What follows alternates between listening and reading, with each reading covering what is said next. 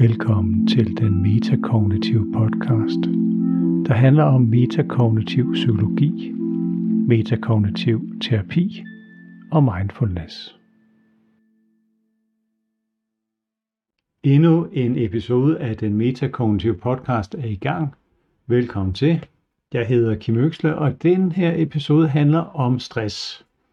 Så øh, her skal vi bare dykke lidt ned i, hvordan man arbejder med stress i metakognitiv terapi, men også lige definere, hvordan, øh, hvad stress egentlig er. Fordi stress er jo faktisk et begreb, som vi øh, slynger om os hele tiden, at man ja, er lidt stresset for tiden, eller det er også bare enormt stressende at være her, og vi bruger det i alle mulige forskellige sammenhænge. Så rigtig mange betragter jo egentlig stress som noget, der kun finder sted, når man har travlt. Altså, man kan kun have stress, hvis man har super travlt på arbejdet. Og det, det er ikke den måde, vi skal definere stress på, her i hvert fald, fordi vi skal se på, det er jo det, jeg arbejder med til daglig, er, hvordan øh, når mennesker det hele taget er, er stresset, det kan være alt muligt, det er ikke nødvendigvis travlhed på arbejdet.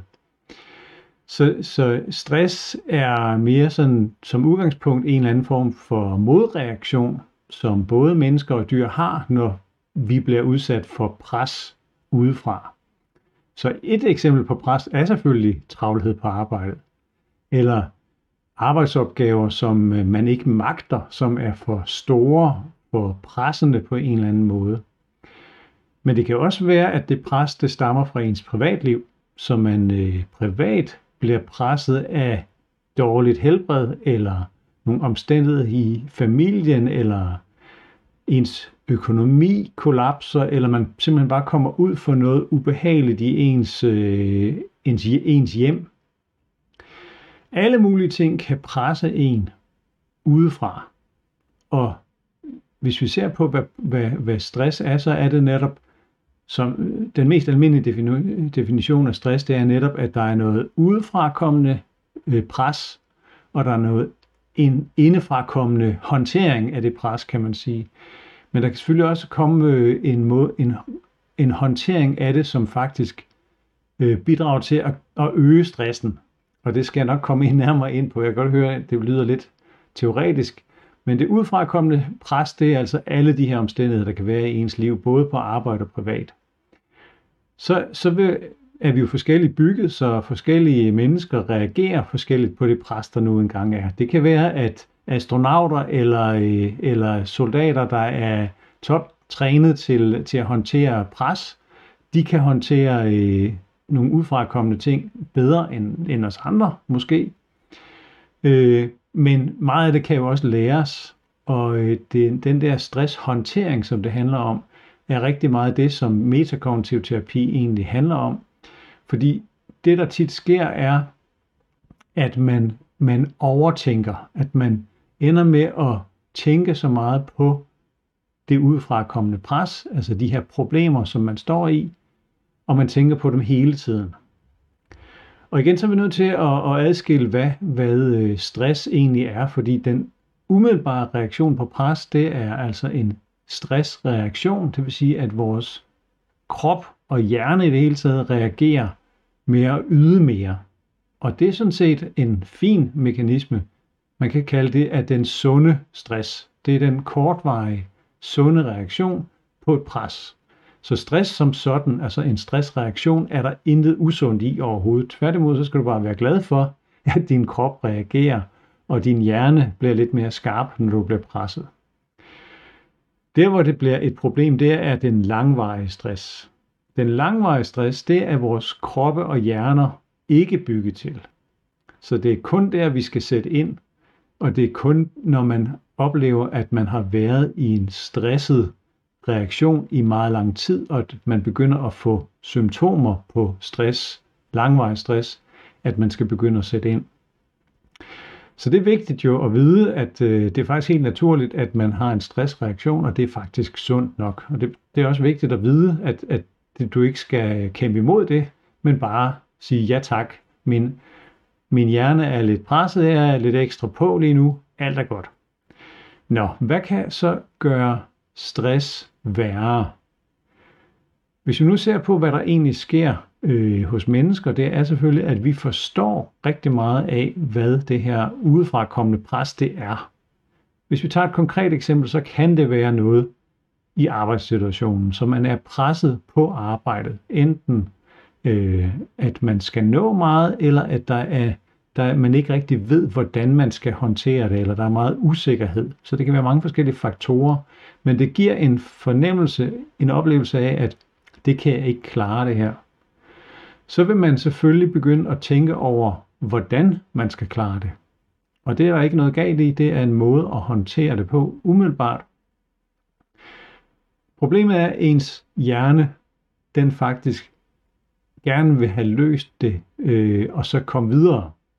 Det vil sige, at den bliver ved med at tænke på, hvordan det her det skal løses, indtil den når i mål. Og det er tit det, man, øh, når man arbejder, uanset hvad det er, man arbejder med i metakognitiv terapi, så, så kigger vi på det her mønster, som vi alle sammen kan havne i. At, at hjernen simpelthen bliver ved med at, at fokusere på det samme. Den fokuserer på, hvordan skal jeg nu slippe ud af den her situation? Hvordan skal jeg håndtere det her? Det kan jeg ikke. Jamen, hvordan kan jeg så øh, håndtere, at jeg ikke kan? Og på den måde, der bliver det sådan et, et spin, en, øh, en gentagen sekvens af de samme tanker om at få løst problemerne, men man når aldrig mål med en problemløsning. Og det er øh, lige præcis ja, derfor, jeg kalder det hamsterhjulet. Altså i metakognitiv terapi, der kalder man det kognitivt øh, opmærksomhedssyndrom. På engelsk er det Cognitive Attention, Attentional Syndrome, CAS, CAS. Så den her CAS, det er altså det samme, som jeg kalder hamsterhjul, men det er det samme. Det er simpelthen bare det, at, at ens hjerne, den har sådan en trang til at vende tilbage til at tænke de samme tanker igen og igen og igen. Og stressen opstår jo så, fordi det bliver sådan en, en, øh, en reaktion 24-7 på at være i, i den her stressende eller pressede situation. Det vil sige, at man er faktisk taget hjem fra arbejde. Man sidder måske og, og spiser aftensmad med familien, men i baghovedet, der kæmper ens hjerne videre med at tænke på de her problemer, som jo ikke er løst endnu. Og det vil sige, mens man egentlig har, altså fysisk set burde have mulighed for at komme sig og slappe af og restituere, så fordi ens hjerne har den her tendens til at tænke videre, så øh, begynder kroppen også at føle presset, at det sker lige nu. Så man sidder og spiser aftensmad og hygger sig med familien, men kroppen oplever egentlig, at man stadigvæk er udsat for et pres. Og så gør den selvfølgelig det, at den skruer op for alle de her mekanismer med at være ekstra på øh, og pres normalt af, den her kropslige reaktion, det vil typisk være, at, at der kommer mere blod ud til musklerne, man hjertet pumper lidt hurtigere, man tænker klarere og alle de her ting. Men det kan man selvfølgelig ikke blive ved med. Det siger sig selv, at at vi ikke er bygget til at være i den her væren på 24-7. Men det, det kan godt ske, fordi vi simpelthen bærer presset videre, også selvom vi ikke er i den konkrete pressesituation. Så jeg håber, det giver mening, at, at, øh, at stress egentlig er en kombination af noget udefrakommende, og så det her med, at vi bærer det videre også til de perioder af vores liv, hvor vi ikke nødvendigvis oplever det, det pres. Fordi man tænker videre på, hvad, hvad skal jeg i morgen? Og det gør dyr jo ikke. De bliver ikke stresset på samme måde, som vi, vi mennesker kan blive. Så i metakognitiv terapi handler det jo så om at finde ud af, øh, at, at det formentlig er det mønster, der, der, der vedligeholder stressen.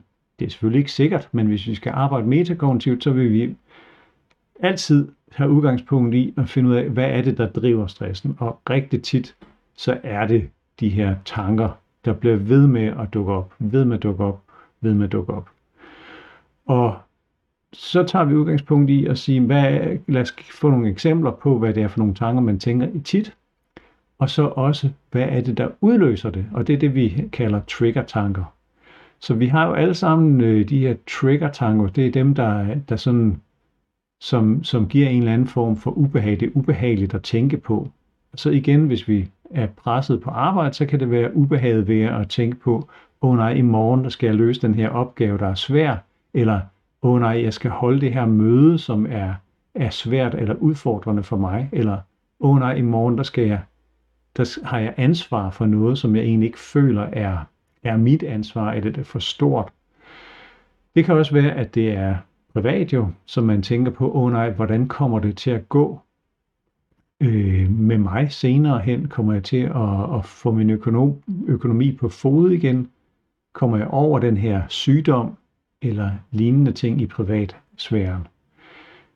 Men det er altså eksempler på, man, på hvilke tanker, der dukker op og giver den her trigger-reaktion, som får en lyst en, øh, til at tænke videre over, hvordan skal jeg løse det her problem. Den her sammenhæng mellem trigger og gentagende tanker, det er tit sådan lidt en øjenåbner, øh, specielt inden for, for stress faktisk, at nå, så, så øh, kan jeg godt forstå, hvorfor, min, øh, hvorfor jeg føler mig stresset hele tiden. Også selvom jeg egentlig øh, er ude og, og spille paddeltennis, eller, eller jeg sidder i haven og, og nyder en, en café latte, eller et eller andet andet, så er man stadigvæk stresset. Og det kan man tit ikke forstå. Så den metakognitive metode er netop at, at øh, identificere, at det kan vi i hvert fald som minimum arbejde med, og tit så vil man opleve, at når man får nogle redskaber til ikke at gøre det her hele tiden, altså vælge den her overtænkningsstrategi, som det faktisk er, så begynder man faktisk at kunne mærke, at stressen øh, bliver bedre, altså mindre stress. Og så vil man jo selvfølgelig altid have øh, en, en overbevisning om, hvordan skal jeg så håndtere de her tanker her. Og der arbejder man jo typisk, som, øh, som vi snakker om, med hvad er det for nogle overbevisninger om, hvorfor vælger jeg de her strategier? Hvorfor tænker jeg, som jeg gør? Og det er helt standard i, uanset hvad man arbejder med. Altså det er overbevisninger om ens tanker. Kan jeg, kan jeg egentlig overhovedet styre mine tanker? Hvad gør mine tanker ved mig? Altså er, er tankerne i sig selv øh, noget, som påvirker min krop? Og det kan det jo godt opleves som, at jamen, jeg får det dårligt, fordi jeg tænker på at jeg ikke kan klare mit arbejde. Men, men det er jo egentlig ikke det at tænke på det. Det er, det er fordi, man oplever den her stressreaktion, men det er ikke tanken i sig selv. Og det, den her skældne mellem tanker og påvirkningen, den er faktisk tit svær, indtil man begynder at, at dykke lidt ned i det og opleve selv, hvad det er. Så en del af et arbejde med stress kan også være, at man begynder, begynder at frigøre sig lidt fra, at jeg kan godt have de her tanker uden at reagere. Og det er virkelig det at arbejde med selve, selve triggeren. Men ofte vil, ofte vil det være det med at undgå, at man simpelthen er i, i, i øh, stress øh, mode hele tiden ved at arbejde med tankerne. Og der kommer vi ind på det her med den, den strategi, som det er jo at, at, at overtænke, at man, man bliver ved med at tænke på det samme. Og netop når det er stress, så er det de positive metakognitioner. Altså det er en, de overbevisninger, man har om, at det faktisk er det bedste, jeg kan gøre. Det bedste, jeg kan gøre, det er da at tænke over, hvordan jeg får løst problemet. Så umiddelbart lyder det jo rigtigt. Men hvis det samtidig er det, der gør, at jeg bliver stresset, så har vi et problem. Og det er tit de her måder, vi øh, tænker på, reagerer på, som ender med at give sådan en, en, dårlig, øh, en dårlig kombi af strategier. Man prøver at løse problemet, men det er en del af problemet, at man prøver at løse det og man forsøger at løse det med tanker uden handling. Og tankerne udløser ofte følelser. Og det er alle de her ting, man prøver at friste fra hinanden. Fordi når hjernen tænker, så har ens krop lyst til at følge med. Så det er ens oplevelse af, hvordan man selv har det uden tænkt fremtid. Så kan man egentlig godt forstå, hvorfor det giver stress. Så nogle af de her øh, stressende tanker, det er tit de her fremtidstanker. Hvad nu hvis der sker det her? Hvad sker der i morgen? Hvad sker der om en måned? Bliver det nogensinde bedre? Og netop når vi taler stress, så begynder man jo ved langvarig stress på et tidspunkt at få stresssymptomer. Så det kan være, altså typiske stresssymptomer er jo, at man simpelthen har åndenød eller trykken for brystet, man, øh, man føler simpelthen, at man konstant er i en, en presset situation, og Man sveder måske mere, sådan nogle ting. Hvilket er helt fuldstændig almindelige fysiske fænomener på at være på. Så det er der ikke noget galt med i sig selv. Men hvis de bliver ved i lang tid, så, så begynder det at føles ubehageligt, og man, det, er også, det er ikke noget, man selv kan styre det uden for ens kontrol. Og det begynder man selvfølgelig også at tænke over. Så, så nu begynder, ironisk nok, selve stresssymptomerne begynder at komme ind i, i kas, altså ind i det her hamsterhjul. Så stresssymptomerne i sig selv faktisk også virker stressende. Og, og jeg har haft flere øh, klienter, som, som netop egentlig har fået løst de her øh, ydre ting, som var det, der udløste stressen i første omgang, men nu bliver stresssymptomerne ved med at være der. Og derfor bliver man ved med at opleve det som problemer, der skal løses. Og der er det virkelig ironisk, at man faktisk ender med at skabe mere stress ved at fokusere på øh, symptomerne på stress. Så igen, hvis du tænker på den engelske definition øh, Cognitive Attentional Syndrome, altså det er kognitivt opmærksomhedssyndrom, det er simpelthen opmærksomheden på, at jeg har de her øh, fysiske symptomer. Det er opmærksomheden på, hver gang jeg går ind ad døren på arbejde, så banker mit hjerte fuldstændig vildt. Det er opmærksomheden på det, der faktisk gør, at ens hjerne bliver ekstra opmærksom næste gang, og skaber faktisk en fysisk reaktion, som gør det værre. Altså, det er her, hvor vores hjerne er klog og dum på samme tid.